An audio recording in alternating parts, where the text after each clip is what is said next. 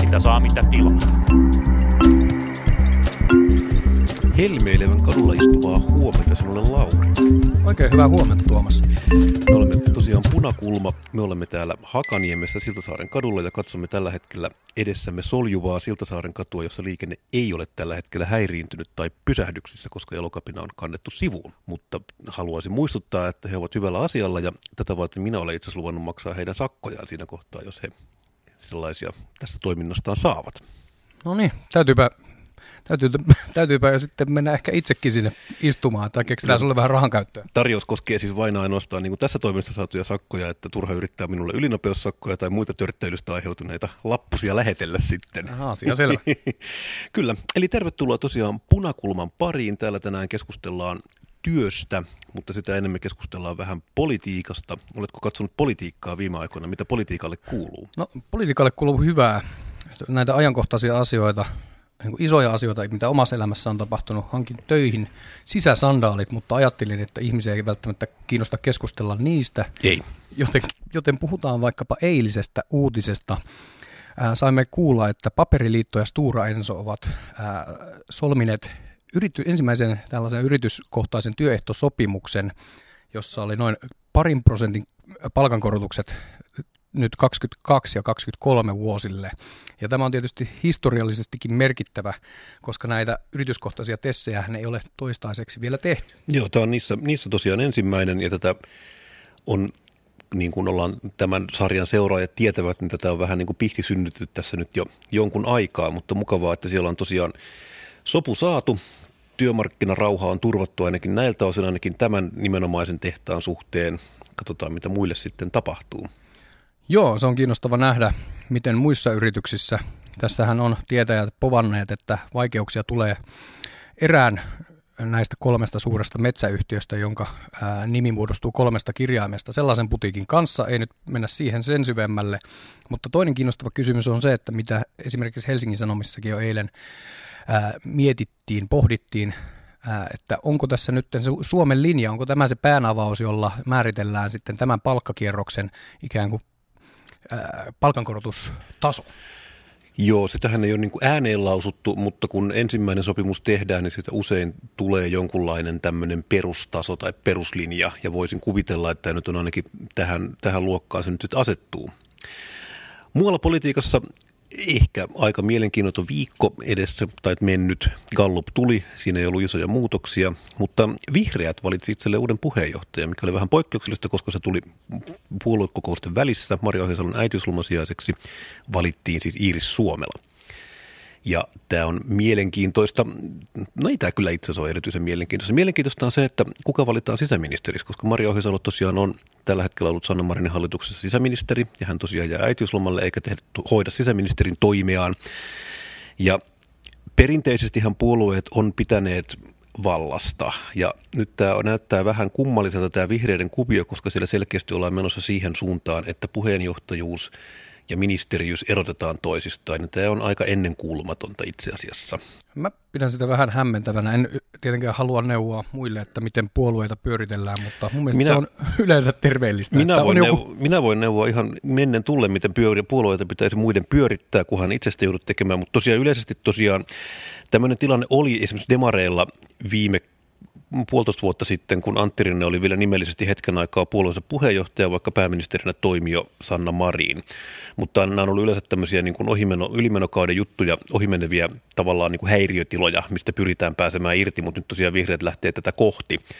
Ja tämä valitaan tässä nyt puolentoista viikon sisään tosiaan puoluevaltuuskunnan kokouksessa tämä ministeri, ja mulla on kerrottu, että siellä on kaksi tavallaan mahdollista toimintalinjaa. Että ensimmäinen on tämmöinen suuri kierrätys, missä tosiaan Krista Mikkonen siirtyy sisäministeriksi, Emma Kari siirtyy ympäristöministeriksi Atte Harjanne siirtyy Emma Karin tilalle eduskuntaryhmän puheenjohtajaksi. Tämä on yksi vaihtoehto, tai sitten toinen on se, että nämä molemmat ministerin paikat pistetään ihan vaan niin kuin äänestykseen ja hakuun.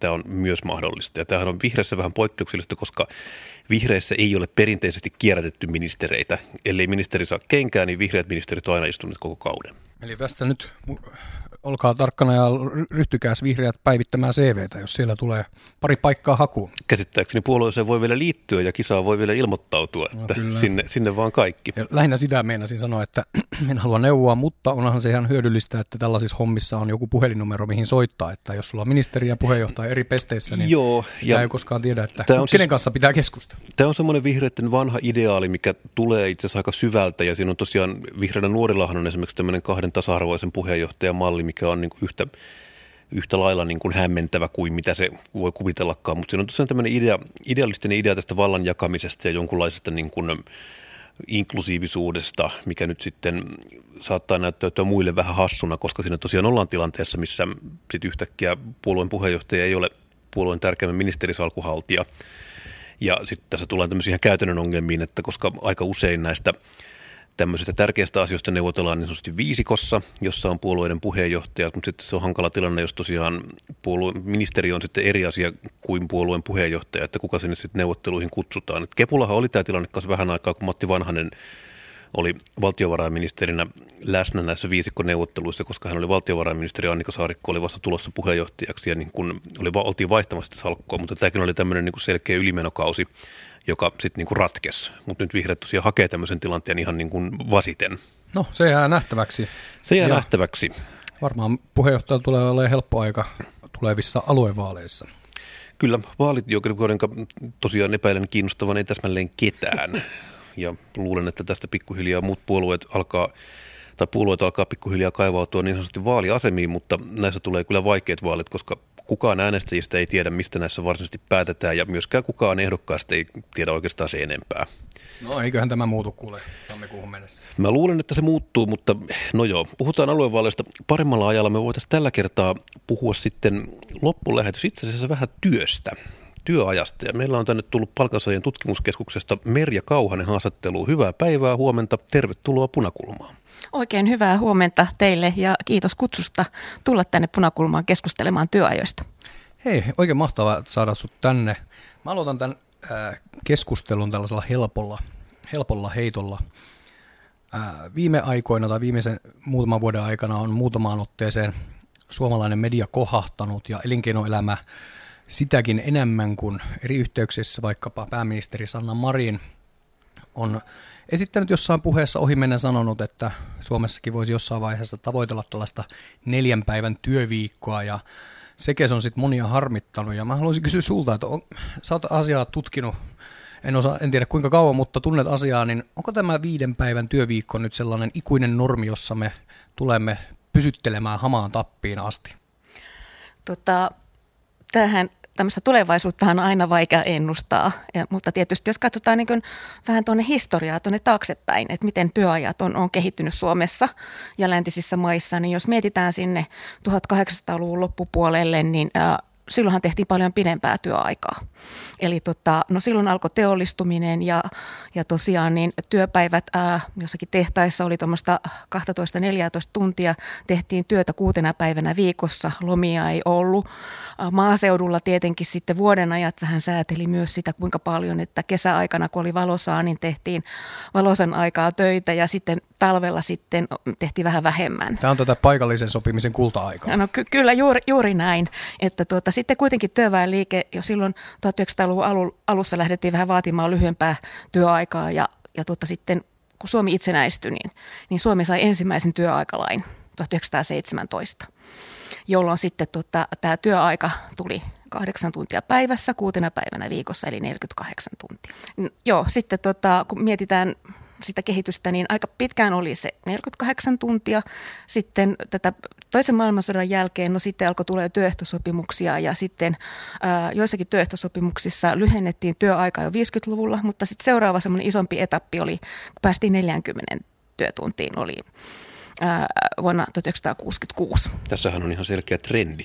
tässä on, tässä on tämmöinen pitkäaikavälin trendi. Onko se niin kuin 50 vuoden välein? Me ollaan vähän myöhässä. No ky- kyllä, kyllä. Joo, että, tota, siis se on tämmöinen tämä on tämmöinen aika hidas, hidas kehityskulku, mutta tosiaan niin, joo. Joo, mun kiinnostaa kuulla, kun näitä on tehty aikanaan tällaisia. Kuitenkin on, en tiedä kuinka porrastetusti nämä on tullut voimaan, mutta minkälainen niin kuin, taloudellinen katastrofi se sitten aikanaan on ollut, kun tällainen työajan lyhennys on tullut voimaan?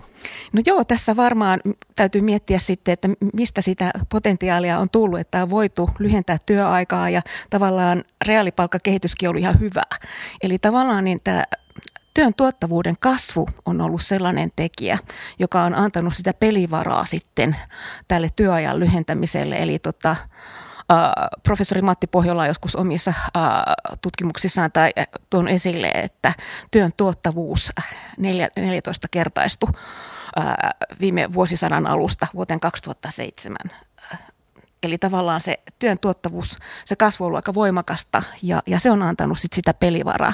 Osa siitä työn tuottavuuden kasvusta on mennyt niihin palkkojen nousuun ja osa sosiaaliturvaan, mutta osa on mennyt sitten työajan lyhentämiseen. Eli, eli siellä taustalla on tämä. Ja toki sitten myöskin varmaan tämä tämä työehtosopimusjärjestelmä, AY-liike, että et tavallaan niistä työajoista sovitaan niissä työehtosopimuksissa, niin tavallaan niin työväenliike on ajanut myöskin sitten ää, työntekijöiden aseman parantamista. Ja yksi tekijä varmaan siinä on ollut myöskin, että minkälaista työaikaa tehdään. Mikä, tässä oli puhetta tosiaan tästä 1800-luvun alusta, missä tavallaan lähtee tämä meidän tämmöinen horisontti tähän teollisuuteen ja mistä me nyt puhutaan usein, kun me puhutaan työajasta selkeä, me ollaan mutta oliko meillä siinä semmoinen tilanne sitten, että meillä oli tavallaan teollisuudessa huomattavan erilainen tämä työaikakäsitys kuin mitä meillä oli sitten muualla agrariyhteiskunnassa?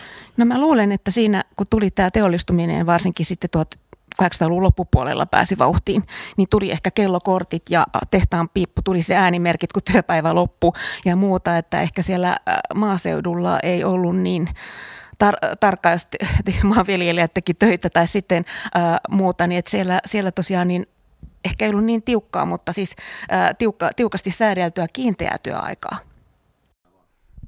Ja sanoit tästä tuottavuudesta, se toistuu aina, varsinkin kun puhuu taloustieteilijöiden kanssa, että se tuntuu olevan se avain tässä, että, että kun meidänkin kuuntelijat ää, odottavat varpaillaan, että koska he, he pystyvät katsomaan, että pitää niitä viikonloppulomia vähän pidempänä, kun työaika lyhenee, mutta että sun niin kuin, tietyllä tavalla vastauksesi on siihen, että miten mahdollisesti neljän päivän työviikkoon joskus voitaisiin siirtyä, niin pitäisi olla se tuottavuuskehitys riittävän niin kuin, kor- nopeaa sitten tulevaisuudessa. No, kyllä, kyllä se varmaan se siis työ, työn tuottavuus antaa siihen, siihen tota, semmoista pelivaraa, pelivaraa sillä lailla, että, että totta kai me voidaan tehdä semmoisia kokeiluita, että, että työaikaa lyhennetään, mutta sitten, että, ja, ja sitten kuitenkin ehkä on toiveena monella, että työaikaa lyhennetään, mutta palkat, palkat ei laskisi mutta sitten se aiheuttaa kustannuksia ja kuka sen sitten maksaa.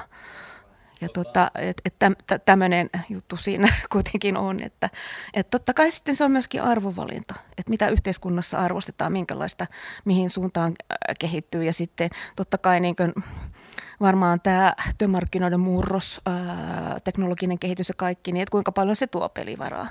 Et aikanaan mun mielestä äh, John, tämmöinen kuuluisa taloustieteilijä John Keynes – 30-luvulla ennakoi, että, että työaika lyhenee johonkin 15 tuntiin tai niin edelleen. Vielä me ollaan sitä nähty. Mutta tosiaan niin tulevaisuuden ennustaminenkin on aina aika vaikeaa. Niin se on vielä pitkällä vaikea, aikavälillä. Vielä pitkällä aikavälillä että ennustaminen. Niin. Juuri näin. Mutta juuri. mikä, kun puhutaan usein työstä ja työajasta vähän niin kuin synonyymeina, ja tämä joskus mua häirinnyt tosiaan siis se, että mikä, onko tavallaan se ollut historiallisesti aina niin, että me ollaan mitattu työtä tavallaan niin kuin työn mittaamisen yksikkö on ollut niin kuin työhön käytetty aika? No kyllähän tämä työaika on hyvin keskeinen ää, työmarkkinoiden elementti. Eli tavallaan jos me mietitään sitä työpanosta vaikka kansantaloudesta, mistä se koostuu? Se koostuu siitä, että kuinka paljon meillä on ihmisiä töissä ja toisaalta, että kuinka paljon he tekevät töitä. Eli tavallaan, ja sitten me mietitään esimerkiksi niin talouskasvu, tämmöinen kaava on sille talouskasvulle on, että ää, tehtyjen työtuntien muutos kansantaloudessa kerrottuna sitten työn tuottavuuden muutoksella. Eli, eli kyllä sillä työpanoksen määrällä on merkitystä. Että meillä on siinä työpanoksessa kaksi elementtiä, työllisten määrä ja sitten kuinka paljon tehdään töitä. Mutta mä en ole tosiaan, en muista ihan hirveästi lööppejä nähneeni tai ylipäätään uutisjuttuja työn tuottavuudesta. Että se aika usein se keskustelu kuitenkin keskittyy sitten niinku työtunteihin ja työtuntien määrään.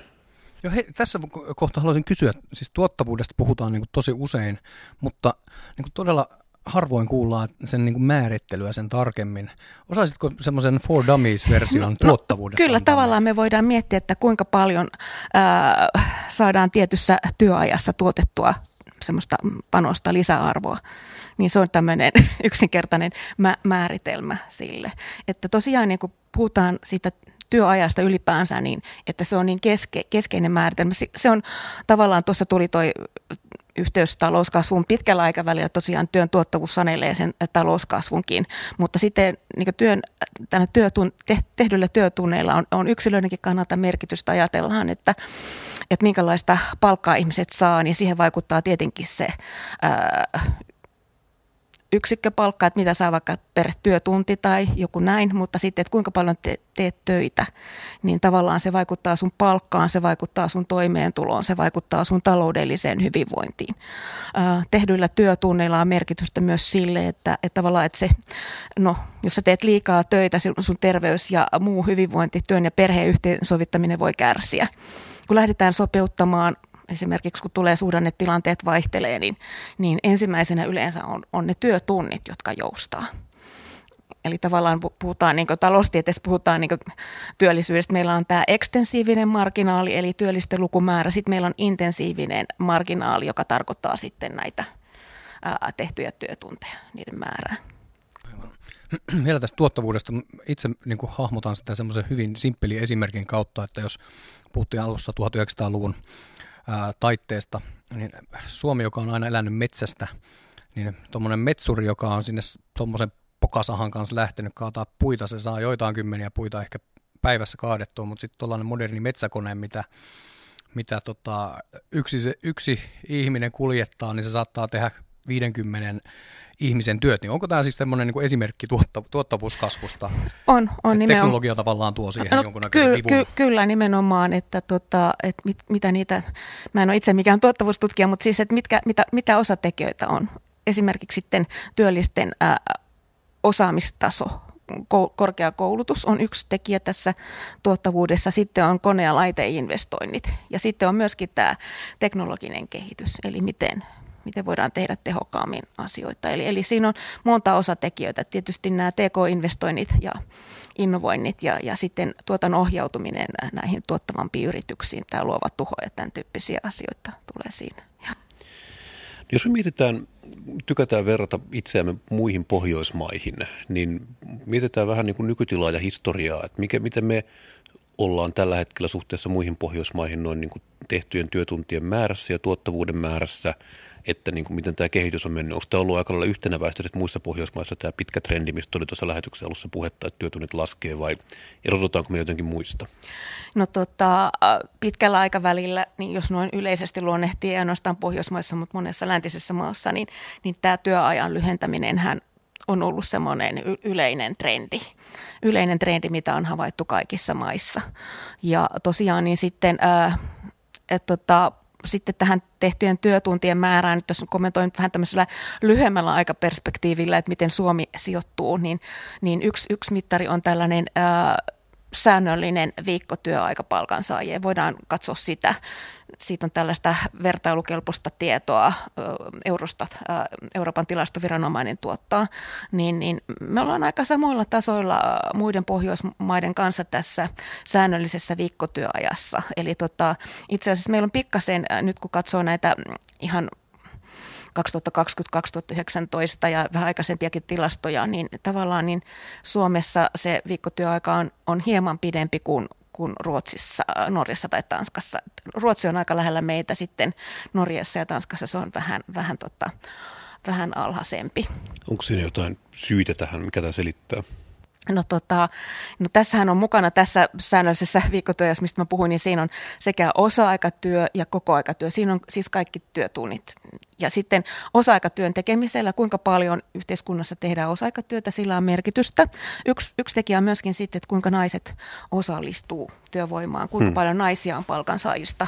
Ja, ja keskimäärin, keskimäärin siis, no Suomessahan tota, no, naiset osallistuu yhtä paljon kuin muissa Pohjoismaissa. Sitten Suomessa tehdään ehkä vähemmän osa-aikatyötä työtä. Se voi olla y- yksi tekijä. Et siinä on tietysti monenlaisia tekijöitä, myöskin varmaan toimialan rakenne ja niin edelleen, mutta, mutta siis me sijoitu, sijoitutaan aika samoille tasoille ja sitten meidän samassa maaryhmässä on sitten muista maista esimerkiksi siellä on vaikka Saksa, Saksakin on aika lähellä meitä ja muita läntisen Euroopan maita. Sitten kun me katsotaan sitä toista ääripäätä, ääripäätä missä tehdään pisintä säännöllistä viikkotyöaikaa, niin sieltä löytyy sitten tällaisia maita kuin Bulgaria, Romania, Puola. Eli tota, Aivan, eli se et, korreloi tavallaan se tuottavuuden kanssa. No kyllä se vähän joo. Ja, ja sitten tot, tai käänteisesti korreloi. Joo, joo, mutta joka tapauksessa niin sitten totta kai meidän täytyy muistaa, että kun puhutaan vaikka säännöllisestä viikkotyöajasta, niin, niin sehän kertoo vaan siinä päätyössä tehdyt työtunnit. Eli tavallaan se mittari ei huomioi sitä sitten, että sulla on use, useampia työsuhteita. Niin kysymys tällaisista työaikakokeiluista, mistä saa välillä aina lukea lehdistä. Joskus äh, niissä näissä uutisissa kerrotaan, että yrityksessä on tehty neljän päivän työviikkoa ja tuottavuus on kasvanut, ihmisten on, niin kuin tyytyväisyyden taso on kasvanut, lapset rupeaa saamaan kymppejä vaan koulussa ja niin poispäin. Kaikki ongelmat ratkeaa sitten vastaavasti toisen, toisenlaisia ää, tuloksia myös on tullut, että kaikki meni persilleen, niin tota, osaatko sä sanoa näistä niin kokeiluista, että mit, mitä näistä nyt pitäisi niin kuin päätellä, kun ainakaan itse en osaa minkälaista niin johtopäätöstä vetää, että mitä tästä nyt pitäisi ajatella? No joo, sitten näitä työaikakokeiluita on, on, on ollut Suomessa ja sitten niitä on ollut jossakin muissa, muissa maissa. Että, et mä en ole nähnyt semmoisia kunnollisia arviointitutkimuksia, jos olisi katsottu sitten näitä eri osatekijöitä. Mutta kun puhutaan siitä uh, työaika, vaikka näistä työaikakokeiluista, niin, niin, niin totta kai siellä on eri, erilaisia asioita on sitten katsottu niissä vaikutuksissa. Siellä voi olla katsottu vaikutuksia vaikka, vaikka hyvinvointiin, työn ja perheen yhteensovittamisen, stressitasojen vähentämiseen ja niin edelleen. Eli, eli ymmärtääkseni niin tällaisissa asioissa on saatu tosi hyviä juttuja. Sitten tämä tuottavuusnäkökohta, niin niin tosiaan niin mun mielestä 90-luvun alun suomalaisissa kokeiluissa, niin mä en ole nähnyt itse niitä arviointitutkimuksia, nyt väitettiin, että niissäkin olisi sitten työn tuottavuus joissakin tapauksissa kuitenkin kasvanut. Että, et, et, tässä on tietenkin ollut se, että että aina tulee ehkä siinä kysymykseen sitten, että kuka sen, kuka sen kokeilun maksaa. Esimerkiksi Ruotsissa oli joku kokeilu Göteborgin alueella jossakin vanhainkodissa, jossa sitten tosiaan työaikaa lyhennettiin, olikohan se nyt kuuteen tuntiin. Ja, ja sitten totta, niin, että me pystyttiin sitten hoitamaan, hoitamaan, siellä pystyttiin hoitamaan ne vanhukset, niin sitten palkattiin lisää, lisää tota, työvoimaa. Ja totta kai sitten ehkä siinä, mun mielestä tämä kokeilu lopetettiin, kai siinä tuli ne kustannukset vastaan. Eli tavallaan jos me julkisella sektorilla, vaikka vanhusten hoidossa, niin haluttaisiin niiden ho- hoitajien, olisi oikeasti hieno asia, että pystyttäisiin vaikka lyhentämään työaikaa ja palkka, palkka ei laskisi ja, ja niin edelleen palkataan lisää työvoimaa, mutta sitten kuka sen maksaa? Ollaanko me valmiit vaikka nostamaan veroprosenttia, että sitten saadaan katettua tämä, että, että tässä tulee aina tämmöisiä ää, vaihto, vaihtoehtoisia juttuja, että hyviä vaikutuksia, mutta sitten myöskin, että kuinka paljon saadaan säästöjä ja kuinka paljon kustannuksia tulee. Että. Jonkun verran tässä nyt niin kuin oli puhetta alkulähetyksestä tosiaan tästä, miten työajan nettomäärä on vähentynyt Suomessa niin kuin satojen vuosi tai viimeisen 150 vuoden aikana suunnilleen. Ja samaan aikaan meillä on tapahtunut tämmöinen valtava yhteiskunnan rakennemuutos, missä me ollaan siirrytty ensin esiteollisesta agraariyhteiskunnasta teollistuneeksi yhteiskunnaksi. Sen jälkeen nyt ollaan menty kohti palveluita. Niin kysymys ehkä on, että onko tämä niin kuin, Onko tämä työtunti jollain tavalla niin kuin samanlainen mittari sekä palvelualalla että teollisuudessa, että tavallaan niin kuin, onko se jollain tavalla vertailukelpoinen siihen menneeseen? Tuntihan on totta kai niin kuin suunnilleen saman pituinen kuin se oli aikaisemminkin, mutta niin kuin, onko nämä onko tämä jotenkin, niin kuin, tulee se jotain esille, miten niin kuin näitä ei voisi tai voisi vertailla, näitä tämmöisiä eri aloja Onko tämä järkevä mittari näihin kaikkiin? No kyllä varmaan työ, työ, tehdyt työtunnit on edelleen ihan järkevä mittari, mutta ehkä mä tässä yhteydessä haluaisin tuoda esille sen, että kun me puhutaan vaikka keskimääräisistä työtunneista, että kuinka paljon ihmiset tekee työtunteja, niin, niin meillä on aika paljon sitten eri aloilla semmoista polarisaatiota siinä tehdyissä työtunneissa. Tai sitten meillä on polarisaatiota myös koulutustason mukaan. Eli, eli just kun sä otit esille nämä palvelualat, Eli, eli tota, me nähdään, että tämmöisissä kansainvälisissä vertailuissakin, että palvelualoilla matalapalkkaisissa töissä ja naiset tekee, niin, niin työtunnit on onkin aika alhaisella tasolla. Sitten taas meillä on korkeasti koulutettu jollakin toisella aloilla tekee tosi pitkää työpäivää. Eli polaris, polarisaatiota nähdään ja, ja kun puhutaan työajoista, siellä on tietenkin, että palvelualoilla tehdään paljon osa-aikatyötä. Mutta kun puhutaan työajasta, vaikka haluttaisiin lyhentää, niin meidän täytyy muistaa se, että meillä on, on just näillä matalapalkkaisilla palvelualoilla paljon, paljon sitten osa-aikatyötä tekeviä, jotka tekee sitä vastentahtoisesti siksi, että, että sitä... koko aikatyötä ei ole tarjolla tai muuta. Eli ja tavallaan siellä on taas semmoinen ongelma pikemminkin niin päin, että nämä tietyt ihmiset, koska sillä palkalla on vaikea tulla toimeen, niin nämä ihmiset haluaisivat tehdä lisää työtunteja. Eli, eli tavallaan meillä on tämmöistä tähän kaksijakoisuutta tässä, että, että joillekin varmaan tekisi hyvä, että pystyisi lyhentämään työaikaa, mutta sitten toisaalta meillä on myöskin tätä tämmöistä alityöllisyyttä ja, ja tavallaan, ja sitten tavallaan niin, että, että jotkut haluaisivat tehdä enemmän sitä työtunteja, työtunteja kun, kun on tarjolla. Aivan. Tämä on, tämä on itse asiassa todella hyvä pointti. Mietin kanssa tätä, että just matalapalkka-aloilla työajan lyhentäminen ei varmasti ole kovin houkutteleva ajatus, jos se, sen seurauksena myös ää, tulot pienenee.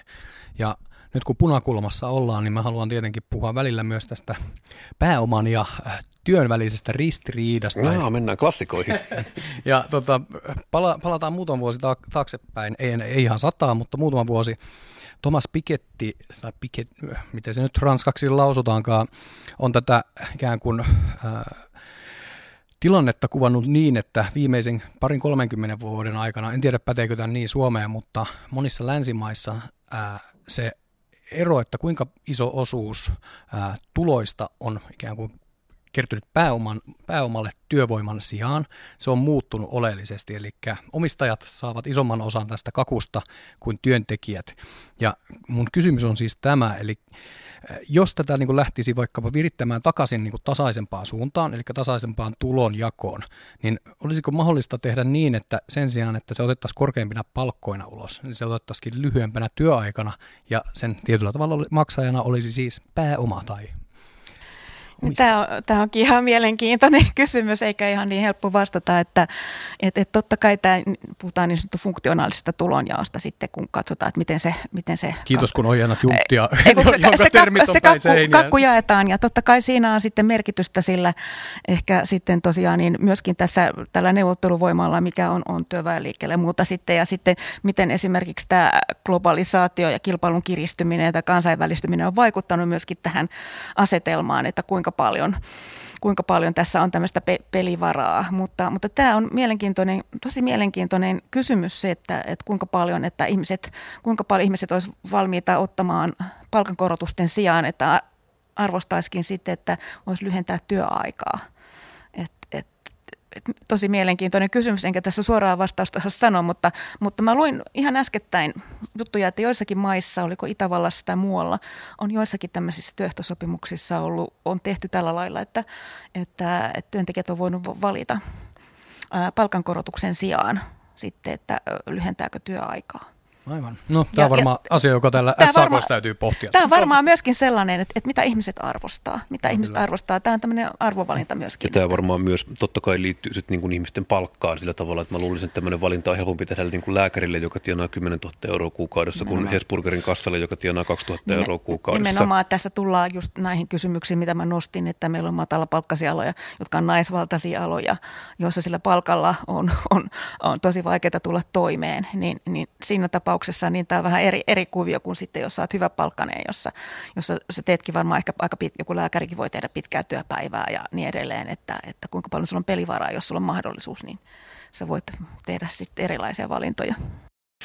Meidän lähetysaikamme alkaa olla lopussa, mutta vielä viimeisenä kysymyksenä haluaisin kysyä, että kuka junaa kuljettaa? Siinä mielessä, että... Olisin jättänyt vaan tohon ton kysymyksen. Lähinnä siis sillä tavalla, että me ollaan tässä puhuttu tavallaan työajasta jonkunlaisena entiteettinä, joka on, tekee, tekee asioita ja on oma lakinen, mutta sehän ei suinkaan ole niin, vaan siis työaika on ihmisten päätöksiä, mutta tämä työaika kuitenkin muovaa yhteiskuntaa aika radikaalisti, niin kuka tavallaan päättää työajan kehityksestä ja kenen sitä pitäisi päättää? Hmm, tämä on ihan hyvä, hyvä kysymys kanssa, että mä mietin, että varmaan nämä työajat, ei vie sitä junaa, vaan sitten, että tämä, niin ne muuttuu sitten tämän yhteiskunnan ja työmarkkinoiden muutosten kanssa. Eli, eli meillä on monenlaisia muutosvoimia siellä. Eli tavallaan, että et, no totta kai siis yksi on tällainen sääntely, mitä, mitä työaika, työajoista säädellään, sehän, sehän vaikuttaa jollakin tavalla, mutta siihenkin varmaan sitten heijastuu nämä yhteiskunnan muutokset. Meillä muuttuu siis, toimialan rakenteet muuttuu, ammattirakenteet muuttuu, koulutustasot muuttuu, näillä voi olla vaikutusta. Sitten, että miten tavallaan verotus muuttuu, miten, miten tota sosiaaliturva kehittyy, niillä voi olla merkitystä työvoiman tarjontapäätöksiin, eli kuinka paljon sä tarjoat työtä. Suhdannetilanteilla on merkitystä. Sitten tämä teknologinen kehitys, mihin suuntaan se ohjaa. Mutta myöskin sitten nämä normit ja kulttuurit, että mitä arvota, arvostetaan ja niin edelleen, niin varmaan nekin muovaa. Eli se on aika monenlaisia asioita, jotka varmaan vaikuttaa sitten, että, ja, ja tuottavuuden kehitys, että, että kaikki tämä yhdessä varmaan vaikuttaa sitten siihen, että, että mihin suuntaan ne työajat kehittyy. Työajat muuttuu sitten tämän muun, muun tämän kaiken yhteydessä. Hei, Tuomas lupaili jo, että päästetään kuuntelijat niin kuin pois tästä piinasta, Sinä mutta... haluat viimeisen sanan mulla, ilmeisesti. Mulla heräsi yksi kysymys tästä, mainitsit sosiaaliturvan ja jos äh, niin kuin riittävän iso osa yhteiskunnasta kansalaisista ajattelee, että tämä on niin kuin asia, mitä me, me halutaan tavoitella, eli lyhyempää työaikaa, mutta kuitenkin niin, että ihmisten elintaso ei laske, niin Voisiko olla siinä niin kuin vastauksena esimerkiksi se, että sen sijaan, että se olisi ikään kuin vaikkapa työmarkkinajärjestöjen pelkästään keskenään sopima asia, että siihen tulisi jonkunnäköisiä niin kuin sosiaaliturvan elementtejä, vaikka just tämän, tämän niin kuin matalapalkkaisten ihmisten niin kuin tapauksessa ikään kuin tukemaan sitä, että, että se olisi mahdollista kaikille, koska en, en, muuten en voi en oikein pysty uskomaan, että se olisi, olisi tuota, ää, mitenkään kiinnostava tarjous tos, todella, todella monelle. No tässä tietenkin tullaan sitten kysymykseen, jos, jos me tuota sosiaaliturvan keinoin tuetaan sitten, että pystyy tekemään lyhyempää työaikaa, niin tavallaan, että kuka sen maksaa, että minkälaisia vaikutuksia sillä on, onko, onko, onko ihmisillä halukkuutta maksaa korkeampina veroina vaikka tämä sosiaaliturva. Että nyt jos me mietitään tällaisia se, että halutaan ihmisiä kannustaa nyt, no ottamaan sitten osa-aikatyötä vastaan, niin nythän meillä on edelleen kuitenkin tämmöisiä porkkanoita on, että voi saada soviteltua työttömyyspäivärahaa, jos, jos työ, työtön ottaa vastaan osa-aikatyötä tai, ja, ja on tämmöisiä suojaosia, että verotuksessa, että, että voi ottaa vastaan sitten tämmöistä vaikka pätkätyötä tai lyhyempää työaikaa sisältävää työtä. Et, et joka tapauksessa tässä tullaan tähän, että mä en tiedä onko se sosiaaliturva, se, se rat, mä luulen, että se ei ole ehkä se ihan se paras ratkaisu kuitenkaan. No hei, tästä päästään, saadaan kotiläksyä. Ehdotan Tuomas, että järjestetään tämmöinen punakulma häkäton, vai miksi niitä kutsutaan, kun asiantuntijoita ja muita tota, ideanikkareita pyydetään paikalle ja yleensä energiajuomaa ja sitä pizzaa. On, sitä on yleensä sanottu paneelikeskusteluksi, mutta me voimme kutsua sitä myös häkätoniksi. Kiitoksia rakkaille kuulijoille, että olette taas käyttäneet aikaanne meidän kanssamme. Haluaisin myös tosiaan kiittää Merja Kausta palkansaajan tutkimuslaitoksesta. Tulit tänne haastateltavaksi. Myös haluaisin kiittää itseäni. Kiitos Tuomas, ole hyvä. Sekä Lauria, että olet täällä kanssani taas täällä lähetystä tekemässä. Kiitos vaan. Meidät, Joo, kiitos vaan. Kiitos. Meidät löytää Spotifysta, meidät löytää Apple iTunesista. Meille voi antaa molemmissa käsittääkin viisi tähteä. Jos pidit meistä, kerro meistä kaverille. Jos vihaat meitä, kerro sitä ennen kaikkea kaverille kuuntelemaan, miten olet taas väärässä. Tapaamme asiaan, palaamme asiaan, tapaamme ensi viikolla. Nyt hyvää viikonvaihdetta kaikille. Hei vaan. Tervetuloa.